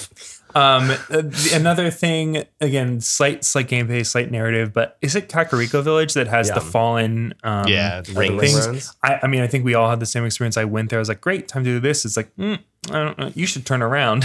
I know, I was so I mad hate about that, that. hard block on there. Yeah. There were a lot of hard blocks in this game, like Yeah. weird moments where it's just like, nope, you can't really do anything with this. Like, Yeah. move, Yeah. move along. Um, I'm so scared right now, guys, because that was supposed to be the lighter section, and I I am not nearly as charitable on any of this. Well, this will be interesting because I, I feel like even though I do have some gripes with the gameplay, I feel like I have a lot more positive to say. I about I. I almost take your your comment about this was two hours of the thing. I feel like yeah, the Master Sword was great. That was five minutes of eighty hours. totally. I mean, like, uh, my my of eighty hours of mediocrity to bad. Like Right, but I would Yeah. say, I guess my my whole thing, and this is just my critique of all Zelda games, is that you know the story you can sum up in twenty minutes, probably, Yeah. right? Like realistically, and you know the the pacing of it is weird, where the regional phenomena because it is so re- repetitive. But you know, most of us, I gather, probably spent a lot of time in between each one. Yeah. right. It's almost like it, they were designed to be played like one after another,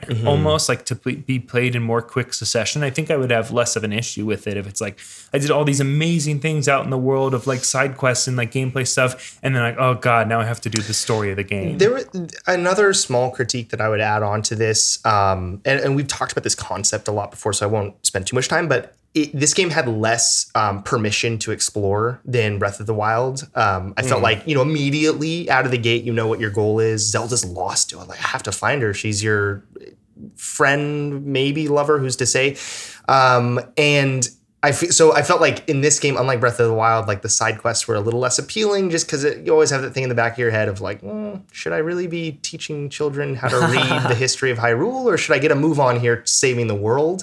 I know Robert, you've said a lot that you, that doesn't bother you as much, but it's just one of those things that like, eh, I don't know. I, I didn't feel. I don't think I spent as much time in between things because of that narrative threat always being present, which is reflected in my hours spent too. I mostly just feel like weirdly the side quest one is engaging this time around. Like I feel like a lot of them were just felt. I was like, I'm not really interested in doing that. I think Tarrey Town was a big highlight, but I would Tarrey Town agree was- with it with your sentiment overall. Here are the side quests that were good. The mayoral election is fun. Yes. In Hateno. yeah, Again, that was sh- cool. should you spend your time doing that? Maybe not. Tarrey Town is really fun. Um, and I really like the newspaper side. The, the, yeah, that yeah, was those are all cool. Lucky Gazette. Yeah, I Lucky loved that bird. He was so funny. The Yeah. um I don't think I finished that. I don't think I did all. Oh well, there's a weird, not hard block, but I kept I didn't finish it either because there's this. I had gone to all the stables. The last one I had to do was Dueling Peaks. I went to the the newspaper and they were like, "Yep, go to Dueling Peaks stable, and he should be waiting for you there." I couldn't find him anywhere. He's like not there. Oh. You talk to everyone around. They're like, "Oh yeah, there's some Yeeg clan threat." I'm like, "Okay, do I have to like look for Yeeg?" I went everywhere. I was like, "I have no idea what I'm supposed to do." Yeah. I don't, I don't know. I also wanted to highlight the Great Fairy Fountains with the musical troupe. Oh, That was that's a great one too. Yes, yes. yeah, yes. I mean, I, I, I I'm hesitant to give any like comparative thoughts here about this, just because I feel like I did way more of them this time around than I did in Breath of the Wild, so they really hit for me. Um, I don't know. this is again very game. Maybe this is a great segue to gameplay narrative, but the underground, the depths, Yeah. Yeah. Um, felt like I didn't get whether it was supposed to be a story or a gameplay because there was a decent amount of story down Yeah. there that was kind of crucial to the plot in a lot of ways, but then a lot of like I, I think we Empty. Well, I've we want to talk about it in gameplay. We Yeah. should I transition. got a to lot to that. say about yeah, that. maybe um, that's a good stopping point for a narrative. Let's take a, another quick break and we'll come back and um, bitch some more. Yeah.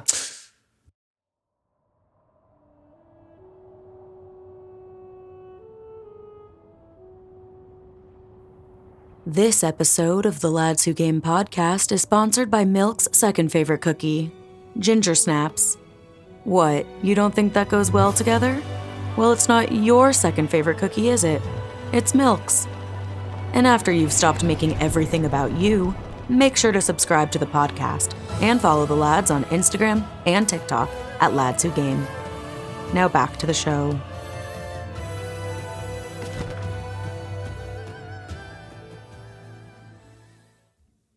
Welcome back. Hello. Um, Gameplay. I, I can start. I Yeah, have some go for thoughts. it. Go for um, so I I think over. here's the thing. nah. um, why I oughta. Um, I I will bump against what you were saying, Jimmy, about um the ultra hand building and everything. I'm like, that is unfucking believable. Like, I, I didn't get into the idea of like building an F-150 or whatever. Yeah. But when it was like, you know, very clear, like in the shrine puzzles where it's like, okay, like they there's four wheels, there's like a platform and like a steering. I'm like, I love that. Like I love putting it together and like figuring out um a couple like in the um Mineru quest towards the end where you're collecting her arms and legs and whatever. It was like very fun to try to like figure out what how exactly they wanted me to move things through this space or like to try to figure out my own way to do it. Like i really love the we were talking about this before like experimentation thing in the gameplay. I thought that was really fun. Ascend is un, is so fun and unbelievable. Um i also really liked recall too like just lots of fun puzzles with that. I thought all of those abilities worked great for me and far surpassed the original like runes from breath of the wild. Um I also love the Sky Islands. I thought that those puzzles were super fun. I loved getting the Zonai devices and collecting them. Um, I like that it's like the puzzles trying to figure out how to get from one to the next. They had cool shrines on the top of them. I liked the picking up the gems and trying to carry them around the islands. Like also super engaging. And the depths was fun. I didn't end up exploring all of it, but I thought it was like a really fun addition. I will agree with you, Robert, that it's like unclear how important it is to the story or if it's just kind of his like fun bonus level to go around and collect rocks and shit, you know, which was fine. Um It was Not it was described by the developers as a um, essentially an endless uh, temple. Wa- Was, Yeah, was I how it was described, that. which uh, I don't think works at all. I, I, I mean, a lot to chew on there. I, uh, speaking of the depths, I, I feel like they should have just not done the depths and taken all of that development time and actually make Sky Islands. I was so underwhelmed that a game that was marketed so much is like Hyrule now lifts off the ground. There was really not that much. No, there not was that not that many Sky Islands, which and the Sky Islands- Islands that were there were very repetitive um, and often empty. Um, I did like the the vibe was cool, the music was cool. Like it had like kind of like this ethereal emptiness, but uh, you know I like the vibe. I liked the little Death Stars up there. Yeah, the, de- Yeah, the they're just- I liked the uh, the mazes, the labyrinths. The were super labyrinths fun. were cool. Yeah, I don't know. I liked just- I the. f- I I, wish liked there the was more little to launch. it. The, what are those? I don't know. I don't know. I don't know if they have The launch names, but the little yeah. like launch puzzles. Oh, and yeah, then there yeah. were the constructs that were Yeah. up there. I liked all liked that. they were. I liked that there were fewer, not that many Sky Islands, because I thought that it. I liked that they were very self-contained. It wasn't like a giant archipelago all across the sky. It's just like you get up to this one, and there's like four or five that are all linked together. I It's just like there's a think that, puzzle like, to work your way through. Them. I feel like there was a lot of um, man. I, I- I just think that there were not many very rich points of interests up there. There was um, like mini boss fights, and there was puzzles. I loved those flux constructs. Yeah. Yeah, so Yeah, fun. but so there cool. wasn't a lot of rich content and story content It's that I not really story crave. content. No, I even but- feel like some of the Sky Islands in, in Skyward Sword had more character than most of what I saw in this game. I don't know. I feel like you're asking not too much. For a unique experience. you're asking after- too much of a. Ze- I mean, I think it sounds like you just don't like Zelda. No, I literally just is- cited another Zelda game that did it better. Well, I feel like, what or at is- least in part, I think did all it better. it is is just that I maybe it was just like different expectations. Like I didn't think of them as being story content. I thought of them as like bonus well, puzzles. Yeah, that's that's kind of like Even with the marketing, he's on a Sky Island on the cover of the game. Right, I just thought that it was I mean the story of it being like yeah, the the upheaval caused this like weird gravitational flux or whatever is like cool background and cool like set dressing. Yeah. I didn't I guess I wasn't expecting to find like NPCs or like towns or like, you know, I just I was like, oh, I get it. I get the vibe. They're like these little challenge rooms, basically. yeah. you I mean, the logic of it is that only pieces of the the world were lifted, so there's obviously not going to be full towns up there for the most part. It'd be I- nice to have interesting pieces lived up there. I thought they were there were. I I, thought thought there were enough interesting. The, the labyrinths, diving um, challenges, I thought were were Oh, I pretty love cool. the diving Those are fun. I I love the. I mean, in particular, the and then there was obviously some temples up in the sky as well, which were not super fun, but like you know they were. And then the um lightning, whatever that where you've in the the second sage or the Oh, yeah, the Thunder, did the Thunderhead. Thunderhead Islands or whatever. Yeah, I also did have my favorite puzzle in the Sky Islands, which was uh, genuinely blew my mind, which was the um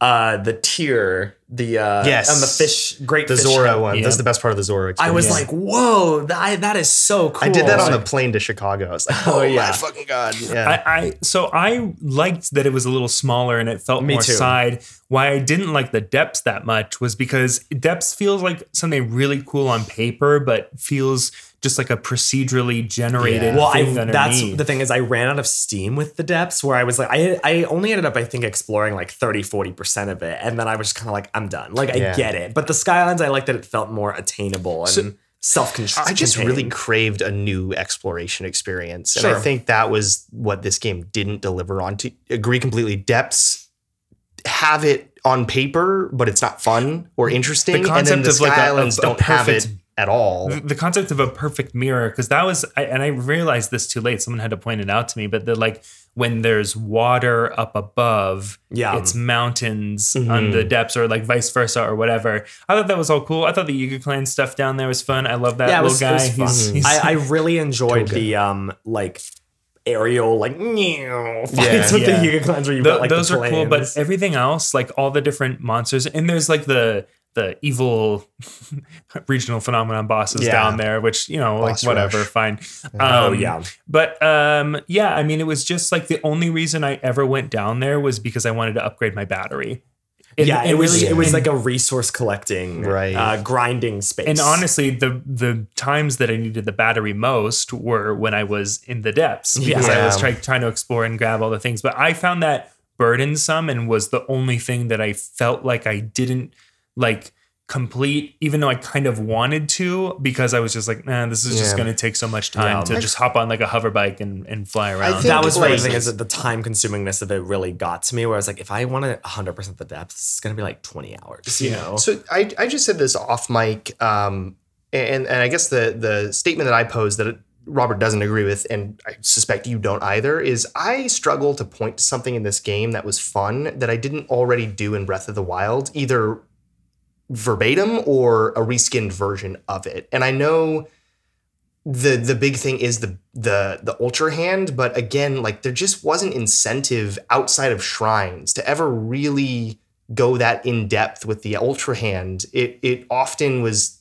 a waste of your time. Like I can think of a few times where I like put together a really elaborate um, plane. And man, you should have seen the look of disappointment on my face when I put together that plane and was flying it across Hyrule, only to see it start to flash and then Yeah. arbitrarily disappear from me uh, or stop being powered for some reason. And it's just like, well, why did I spend 20 minutes getting this thing put together when it when I have like a 60 second cap on how long I can fly it? Um, I tried a couple times to put together, you know, uh, tools, machines of war to go into camps and stuff like that, and it just rarely worked well. Like the the auto firing of lasers rarely hit their marks or targets, or it didn't do even a lot of damage. And so I don't know. Every time I was building something, there was just no payoff. Um, I think that you had incentive for the Mineru little side quest to build Oh, um, yeah. contraptions to move the pieces.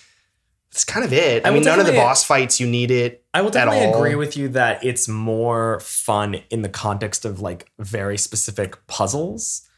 Um, uh, like in the shrines and the temples, the Mhm. building is more when it's more linear. Like I definitely didn't do it a lot just in the open world. I I did it mostly for traversal in the open world. Like um, I found a like a Yiga schematic that was um I don't remember what it was called, but it was basically it was like a platform with two hot air balloons and then torches. Yeah. And so you light it and it creates like a platform that goes up and up and up. And then if you turn it off, it'll stay floating because of the torches. Mm. And I was like, oh, this is great. Like, this is a super helpful thing that I can whip out, Yeah. you know, when I need a little bit of a boost or whatever. So that all was helpful. I also did a lot with fuse, like to, I would attach rockets to my shield to like lift off. And Fuse Fuse, fuse was was, really cool, and I, I the fusing with arrows, I thought that was super I loved, cool. oh my God, the Yeah. Keese eyes was like having the homing, homing missile was super kind of fun. experimenting with that I thought was really interesting. It made the combat a little bit more exciting to me. Again, it was the thing of like being like, okay, I can do all these cool things. Eventually, I'm probably just gonna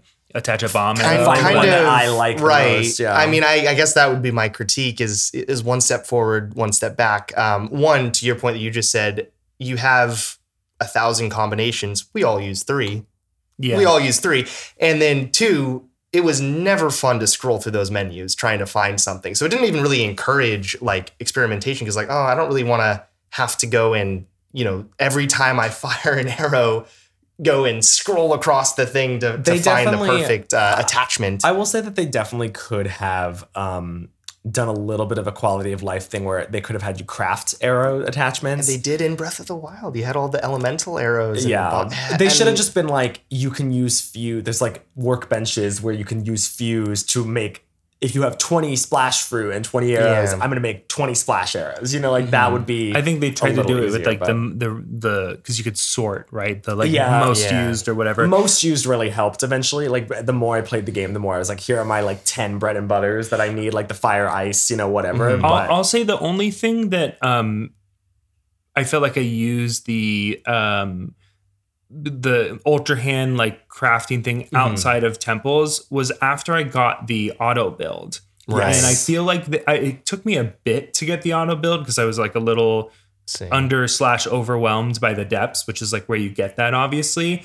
And so once I got that and I was able to favorite stuff, then I started doing a lot of those. I would create the like auto target with the moving head Yes. thing, but like, you know, uh, laser or I did a lot of things. construct Yeah. head on top of rolling cart. Yeah, But, you totally. know, and so like yeah. the once I got the auto build, that became less tedious, right? And so I used it a lot more. I wish they kind of pushed you towards that a little. And I also feel like I got um once I found the recipe for the hover bike, the like Yes. Yeah. the two fan with the thing, Yep, like yep. I, it- you can do anything. Yeah. Yeah. Go anyway. And so once I had that on auto build, it really made that a lot better for me. Yeah. Um, but um, yeah, I, I I liked the f- uh, like I liked a lot the the temples a lot more. I really liked the um, I I, I think I really liked all of the temples minus the Zora one.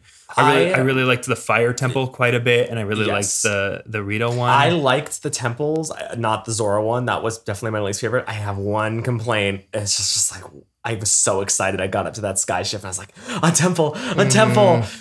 Five waypoints. I'm like, fuck, like yeah. why? Like why put five waypoints? It's so small. Like let me Yeah. just walk around. Like I oh that was that to me was like goo goo gaga hours. I'm like oh, I like the way I know you like the waypoints, you stupid baby. like, so I was so mad. I was like, Has let that been me- in previous games? No, and I ah, was okay. I was so- very I was surprised. I was pleasantly surprised. Yes, I. to I see some that's what I waypoints. thought you'd say. You dumb fucking horse. yeah. Listen, I I don't mind a waypoint to get me to a quest. I don't mind like a. Once you you know, are there, let you. But I'm let like, it, let you explore. Well, because it's like Hold up, let him cook. like, I'm just like, this is a puzzle.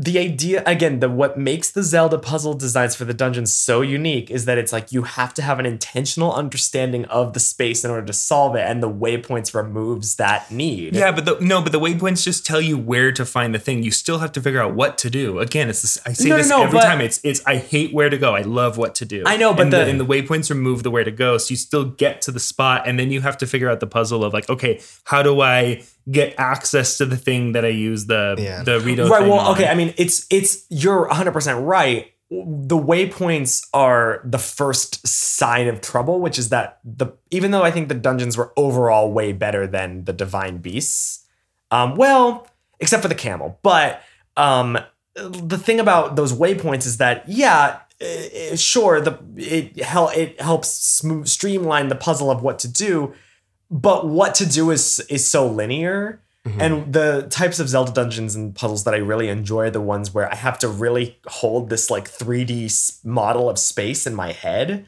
you know like where i'm really trying to okay if i mm-hmm. move the water to the i always crave it's the simplest thing in the world i just want one zelda dungeon and one zelda puzzle where i have to do something in one room that changes something in another room because mm-hmm. that is so electrifying it's yeah, so I, I, like know that you well. don't like I it. like that a lot. but that's but listen, like that's personal preference. It's all subjective. yeah. It's just I was really disappointed when those waypoints lit up. I was like, God damn it. The closest one I will say to really achieving something super exciting was the fire temple. Mhm. Um, that was fun. because even the the way that that one was laid out, the waypoints obviously were still annoying, but you still had to have such an intentional understanding of how to get around Yeah. because of the you had to understand how the rails work. yeah, and there's different. There was That that, it- that, utilize it, utilize the different levels. well, it Um, just feels so like gratifying to be like, if I move this rail here and put Mhm. this card here and activate it, I should be able to get because that's what is a, is Yeah, oh, it's like crack. You Yeah, know, it's see- just like I got it right. I did it. I figured out how to get As- there. You know, Ascend broke that whole temple for me because I was able to Oh. position myself to just get up through floors. I didn't even use the the rails most of the time. That's a shame because I feel like, I was I thought about that too, and I must have not gotten to the right places because I some of the ceilings were too high. I think well, I think in combination with climbing and ascend, yeah. and you can really break it. Um, Well- and you okay? I know what you're gonna say, which is like you don't do it then, but that's kind of the, the always the issue. I, I think of games like Pokemon, like oh, it's so easy. It's like well, then like keep your Pokemon lower leveled or whatever. Like well, it's not really an excuse. No, I mean, no, I'm say I would say, well, yes. I mean, Mhm. you, then just don't do that. But I would also say that's the beauty of this game is that there's a- many different ways Yeah, to approach sure. things. Like I, you know, Yeah. I, I loved seeing videos on TikTok of people si- solving the shrines and being like, "Damn, that's not even close to what I did to Yeah. get it." In the shrines, I almost feel like it encourages you to sandbox it more. But in a temple where I am in Jack's camp of liking Zelda temples, I don't like that you can just bullshit I your way through. Well. I was just I will say I don't understand why they can't implement the same rules that they implement in shrines in these temples where it's like you can't climb the walls. You know, like yeah, and, and yeah, there's yeah, doors totally, and keys. Totally, like totally. I really that that I really don't understand why they couldn't find a way to implement that. Sh- But shrines, I, I I forget if I said this on mic or not. To be clear, shrines are easily the best um, part of the gameplay mechanics for me. Like I actually do like the Ultra Hand and Ascend within the shrines. It's just those are so tiny in the grand scheme of this entire game that it bothers me. I also um, I have another point to make about um, the auto build, which I know we stepped off for a quick Yeah, sure. second. I kind of isn't that the sign of a bad mechanic if the game's like here's a way to just not do the mechanic of building things you can skip it entirely it's Well, almost but like you still have to either find the schematic or build, Build it it the, the first first time. so you time. do it one time and then we can all say yeah that was not super fun i'm going to skip it every other time from Yeah, here that's on like out. quality of life. I don't Yeah, think of that just- as like a it's just- I don't know. shortcut. it It's almost just- feels like hey do you like legos what if we what if you could do it what if you have it half built for you ahead of time I, or something I, i, I mean. I liked it because there was. I, I'm sure you guys who are both on TikTok have seen this trend of like um beating Breath of the Wild, um, or sorry, Tears of the Kingdom with one single bridge. You know where it's like you can. that, no. Well, it's like there was a lot of people talking about how you can solve almost every puzzle in the whole game by putting like ten platforms together and making just a super long bridge. oh my god And so I didn't do that, but I did at one point find three platforms, put them together into a semi-long bridge. Yeah. And I was like, I had auto build. I was like, I'm gonna save this to my favorites. Yeah. And I I whipped it out a couple times. And even though it's so stupid Yeah. and like almost a little game breaking, I found it really gratifying because it was like it was me again, it's this it's intentionality. Mm. Even if it's not like, wow, you really crafted an amazing puzzle. It's like I still had to think to myself, I'm going to attach three of these platforms, save it to my auto build, and then remember, oh, maybe I should try to see if I can use the bridge to like solve this problem. and it's like that's I would say I would say it's not game breaking, and I actually think that's part of the genius of this game, where it's I- like I would agree. we we saw you trying to break Breath of the Wild over and over again. well, here's guess what? You can't break it because we're giving you all the tools to do anything you want to do. and Nintendo so sort of encourages you to break their games. and Like that's kind of you. That's why that. I really liked that. I mean, there's I don't know if you there's there's a lot you know there's the difference between like the like the fucking duping everyone duping the objects Mm. because like you could I don't know if you saw this but like you could like jump and sword dash shield whatever and you could Oh. like duplicate Yeah, like yeah. diamonds or whatever and I was like why the f- why would you do that like that well again that's so dumb wolfing a Yeah. sixty dollars Min- steak. you know? minus minus that, which I feel like is actually breaking the game. Yeah. The other stuff, I I love all that, and I love too. being able to do that, and I love that people did build the Gundams and could like plow through. Um, I'm certainly not going to do that because I don't Mm-hmm. I don't have the patience or time or, or intelligence to be able to understand Yeah, that. But sure. it's like fun to watch. I'm I'm going to pitch because I feel like we could kind of talk in circles about this a lot. I'm going to pitch. I'm actually going to pitch it. Three things that I thought were really new to this game that I Yeah. absolutely hated. oh okay okay cool That, Cool. Um, the first one is the fucking uh, Mineru mecha thing. Oh, that was I thought stupid, was so dumb. I thought it was. It didn't feel like Zelda. It felt like a mod for a game. Mm. it was it was boring and, and ineffective. Like I mm-hmm. felt it, when I was doing that long walk that you have to do. Yeah. I got out. I was Yeah, like, wa- let it, I got- it I auto know. fight. I, I'm more powerful outside of this than I am Yes. inside of that. So mm-hmm. I thought, um, I thought that was really annoying. It- Um, it's the ultimate that's what i was saying earlier you ride her and then Yes. you cross the gloom Well, Um, I, I was I will definitely agree with you on that because I really hate this. This is a big like tabletop gaming thing and video game thing in general, where it's like either your DM or the game designer will be like, "You've uh, achieved this super special power," and then the super special power sucks, and it's like you if you're gonna do that, you have to make it. I would rather they just be like it's almost silly once you have this, and like you're just tearing through enemies because at least that's fun. Like even if it's not challenging, it it's like a post. It, it felt like to me like the post game, uh, the, the breath of yeah, yes exactly. Well, it's, um, That's exactly what it it's like felt the like. thing from yeah. Ghost of Tsushima with the, when you go ghost mode, you know, where it's like really fun because you're Yeah, like so totally. OP'd and like it's like if you're gonna give me something that is like implying that I'm supposed to be like overpowered, make it actually overpowered. Right. no, it was Yeah. it was. So I it was totally agree with you. The other the other thing, and I think I forgot that third thing already. But the other thing I was thinking of was um the stupid house building in Tarrey Town, yeah, oh, and I know, like and I know that, yeah. that that that was not that was not intended to be a big part of the game, but it was it, I, that was Why bother? that was a moment that I was like, this is bad design. This is not just something that I don't like. This is this is embarrassing, and like the quality of this is way lower than than so- anything else. I would have Like- rather you have not done that and added like two more sky islands. than So, yeah, totally. I, I, I thought that was a waste. So It's just weird. Like Yeah. why? So tho- Yeah. those are just to sort of go negative on gameplay because I really think a lot of the other stuff works for me super well. My Those- only big, those I big, like. big gameplay critique is I was still disappointed by the dungeons. Like they were better for sure. I will say, with the exception again of the camel in Breath of the Wild, which is a really good dungeon. Oh, I remembered it. Sorry, go ahead. Yes. Oh no, no, no. You say your thing before you forget. Go. Um, I did not like the tower defense in Gerudo Town for the regional phenomena. That I felt was new to Zelda. The the, the oh, I liked that. I, I thought thought it it was, was fun. so- might have been my favorite. What did you like about it? I, Just I just thought it was boring, and I thought Oh. like you like you could set up all this other stuff, but it kind of didn't matter because all you needed to do was like Well, it was- and like hit him. it was very easy. Like Yeah. it definitely wasn't super hard. I, I liked the vibe of it. Um, Mhm. uh, just in terms of uh, the s- uh, hearing the commands. Like there's they're getting to our east gate and like running across the town. Yeah. Like, You know what it is? It's those are things, those are the only things in the game, those three, that I feel like other games did better.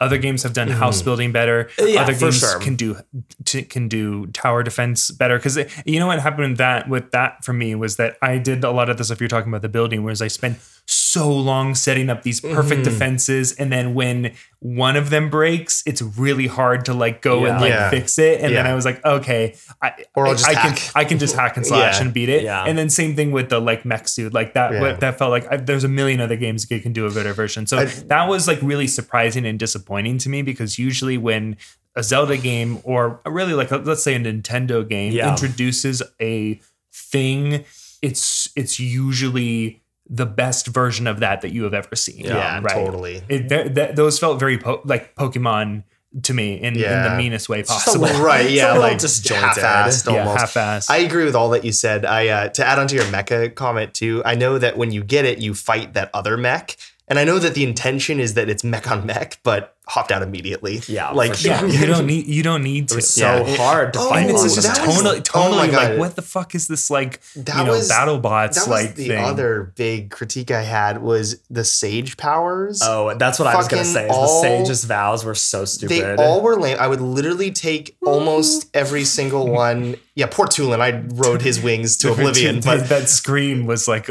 jarring every all time of I I would take every single champion power from Breath of the Wild over these. oh, I missed. with I know I missed Revali's Gale so with bad. maybe the exception of uh, the Goron blow up mechanic, but that eh, eh, I even I would still trade I them. used, but I used the Goron in Tulin's one quite a bit. That was it. but Well, the the, me- the Goron one is like, is- why do you have a recharge time if it's just meant to clear rubble? Like, Well, that- I used just sitting used there well, that was the waiting, only one that felt really like offensive in in a in a Yeah. I used that for Uh, so I'll tell you like, how I used them, breaking. which again I felt like was stupid, but also why wouldn't I do this if you're gonna let me? If I had a huge fight or there was a lot of enemies, I just would release all of them as distractions, and they weren't helpful. They were, but But they just would. it spreads out It the would crowd. bring yeah. like in the final fight before Ganon. It was helpful to just have the enemies be trained on something Yeah. else. I think that was the intent. I don't think I think that's Well, I, I- I I would like them to be a little more like I don't know, not just meat bags that were taking damage for you. I think the real know. issue with the Felt vows weird. is that it is unconscionable the way that you have to use them, which is that you have to stand next to them and press A. Yeah. Oh Like, yeah, it- I, that is- I, got I and messed that going up in- so many times. I would No, you start didn't- seeing the Goron uh, roll. No, you didn't mess it up. They did a bad Yeah. job. Like that It is was- crazy that you can't map it to a button. little Like, awkward to go into the menu and trigger it every time too. It Well, just it's it's, a small not. It doesn't but- make it easy. It's the same thing with the mech, where it's like it doesn't make it fun to use because it's hard to use. Well, I, I think I it doesn't actually feel like a buff. It feels like a nerf. I, I have a feeling, a similar feeling to add on to the, the idea of just like throwing them all out there. It's kind of like the same with the final Ganon fight, and we all had the Lynel bow of like using a billion arrows. It's like, it just, I can do it. It's the easiest way of accomplishing a goal, but it doesn't feel right. And yet you're a fool not to use it because Yeah. it's there. I, I don't know. Well, there's something to be said for when you go open world and when you go nonlinear, you lose the ability to control things like that, you know, Yeah. obviously. And that doesn't necessarily mean that open world is inherently bad or that non open world is inherently bad. It's just that there's something lost in the Zelda formula when you go open world, you know, and it, they're still trying to figure that out. I think I just don't understand why it can't be open world exploration, but we can still tell like a linear story, you know, or something. Like, I don't understand why it has to. They feel like to me we've gone into this weird mode where it's like they're just like have at it do whatever the fuck you want and it's like i I don't mind a couple of restrictions you know like i, I don't know again it's like it's like especially because they talked about like in when they were making Breath of the Wild how like Red Dead Redemption was such an inspiration for them and I'm like yeah, Yeah. well that has like a perfectly linear story I, I feel like, so it's like why can't you just do that you know I, I don't know I feel like a, th- a thought maybe to wrap up the gameplay here, Yeah. and this is a little like broader than just gameplay, but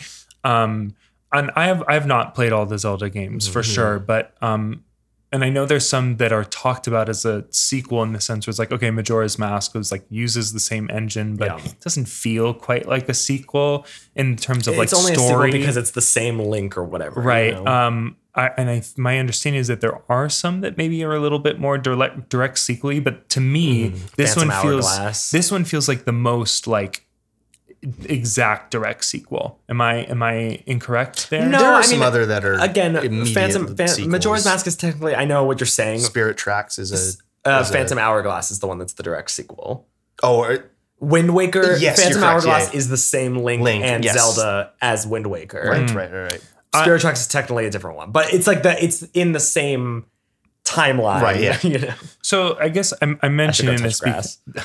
Be- I'm mentioning this because it feels like a fundamental disagreement of like what that means here. Mm-hmm. You know, because like I don't know. I'm thinking of something like we just played Forbidden West and Survivor this season. Yeah. direct sequels to games already, and I feel like I haven't. I didn't hear the same arguments that you made about Mm-hmm. this one on those, Jimmy, in terms of like this feels like the same thing. So I feel like the gameplay was substantially better and built upon in a way that improved. The, the gameplay here is the same. That's what I'm saying. And in the ways that it's different, I didn't like. Whereas in uh, Horizon and in Survivor or Forbidden West and Survivor, I feel like the gameplay is different and better. I an feel- improvement. That's so interesting. I um, I would almost say the opposite. I feel like the gameplay in Horizon Forbidden West feels more similar to Zero Dawn Mm-hmm. than Zero Tears West of the- Forbidden Dawn. right I'm kidding. Then than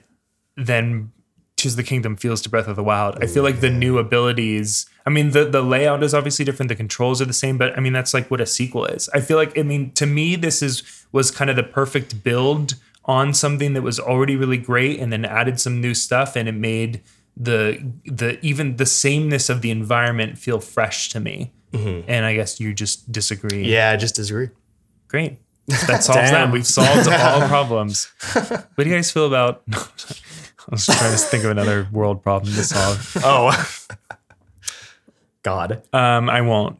Don't say Yeah, it. I why? know what you're gonna I say. know, Don't I'm say not gonna say. I'm not gonna say. It. Um, okay. Well, I mean, I think maybe we can um, take, a break another and break some here and then come back thoughts. with our Yeah. final thoughts.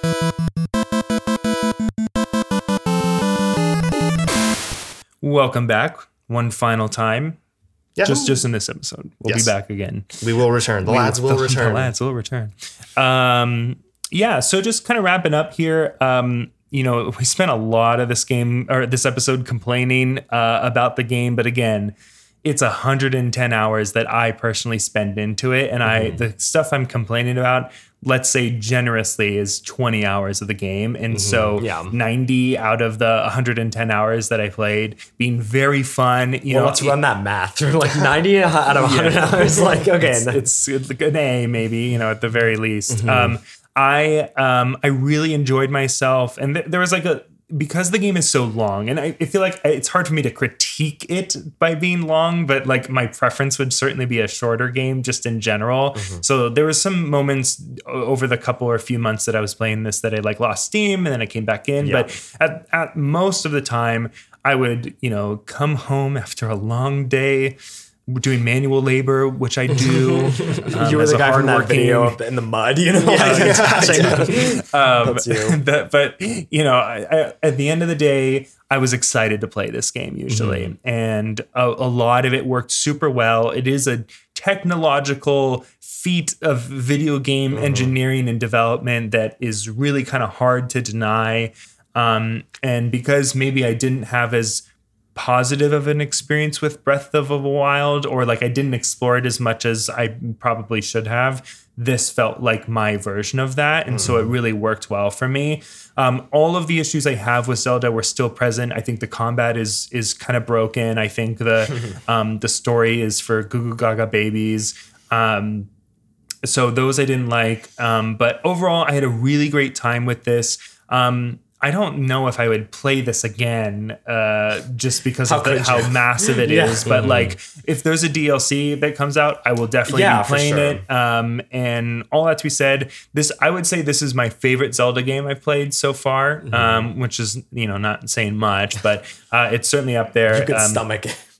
uh, yeah, I stomached this game. Uh, so 4.5 lads uh, for this one. Cool. Great.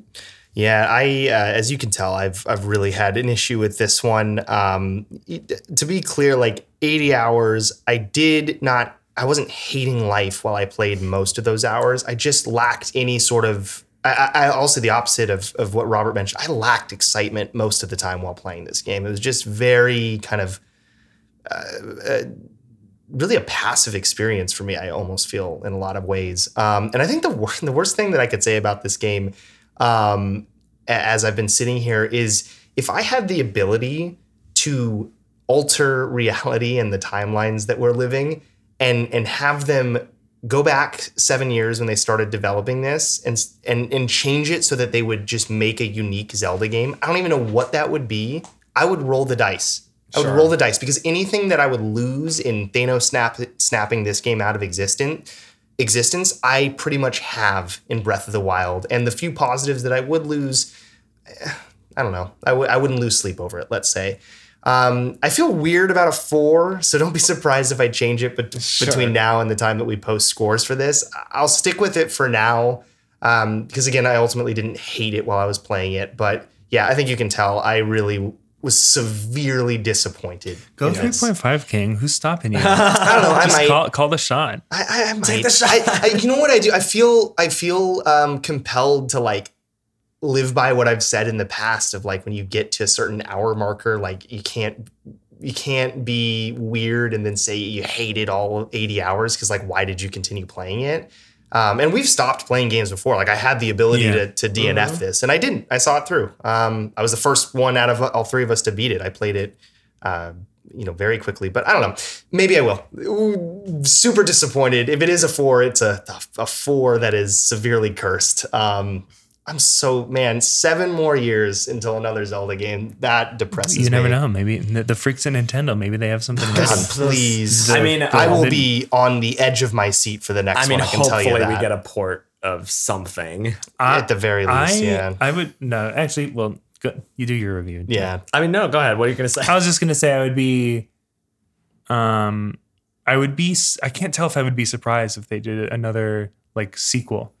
These, I- I are so. These good. are so. These are so successful. I wouldn't be surprised if they went for a trilogy. It'd be sad. I don't think I, I've heard that they only think of it as a sequel, but I, I can't imagine a major departure from this now. But um, I hope so. Even as someone who really liked Yeah, it, I, I- hope that something feels. It's going to depend on whatever their next system is. Yeah, you know, like right. what It's- Switch Pro is, Yeah. like that, because that's what they're thinking. Because since there was like all this, like not rumor mill, but like this thought of like, are they gonna, are they delaying it because there's a system coming? You know, and they're gonna make it a launch title, and then it's like, oh no, not at all. But now there's a rumor that it's like next year, so it's uh, uh, who knows? I know that this opinion is not shared by the Zelda community. I'm, I'm definitely in the minority here, but like, I do not want to see this Hyrule again. I I go back to linear. I over open world games are so overrated. Um, and this you're like the overrated. You're not overrated. Uh, open world king. Yeah, I I love a good open world game. I am afraid it's almost like what you said, Robert, about the uh, overly cinematic games. It's like these can be really good, but like they're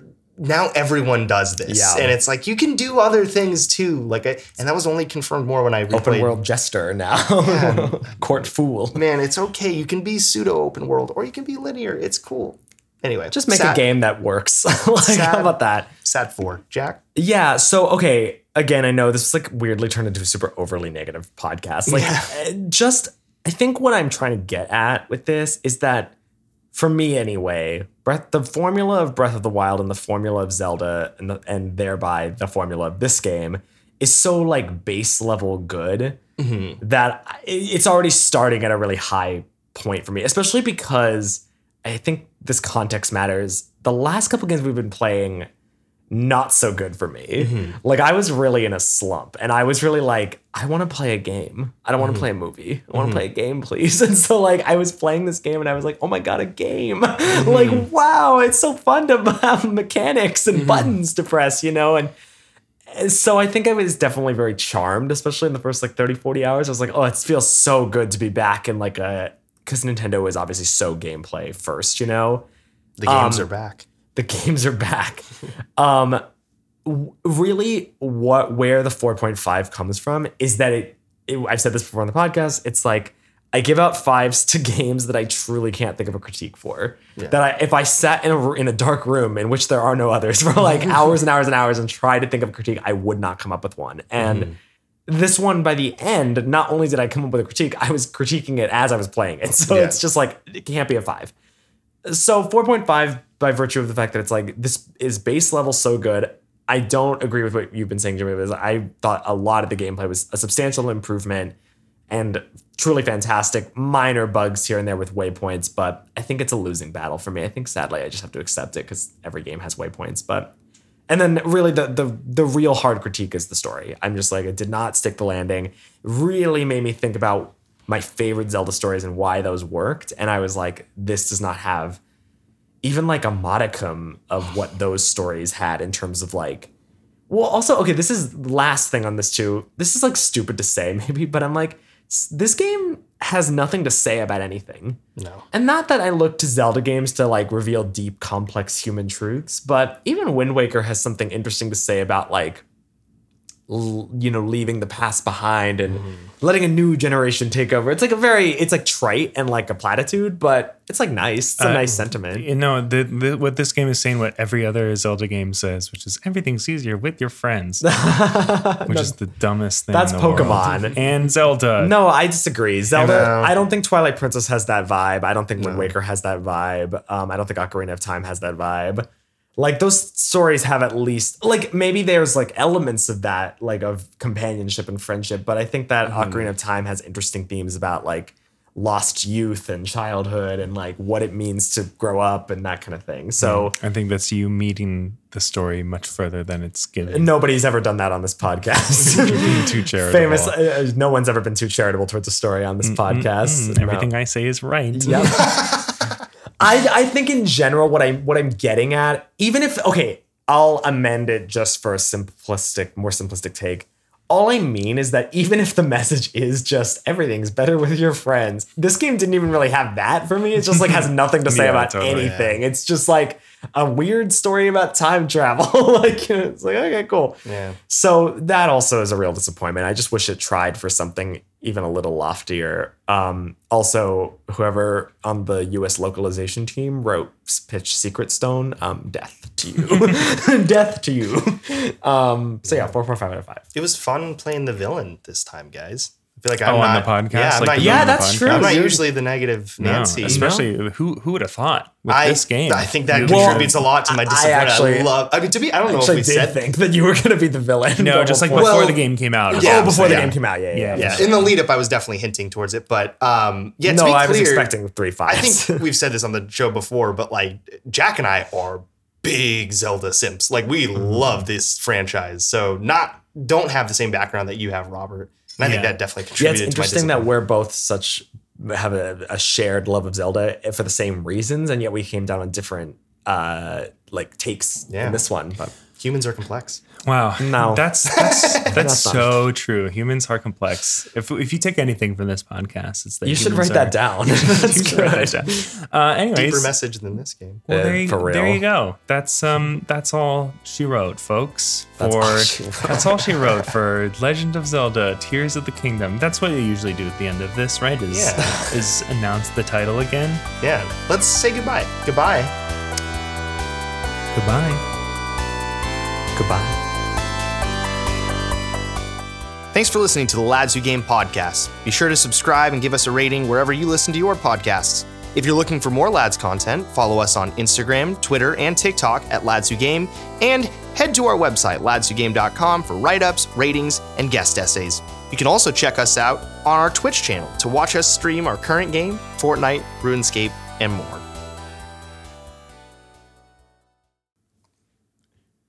too too much. I like No, that. that's perfect.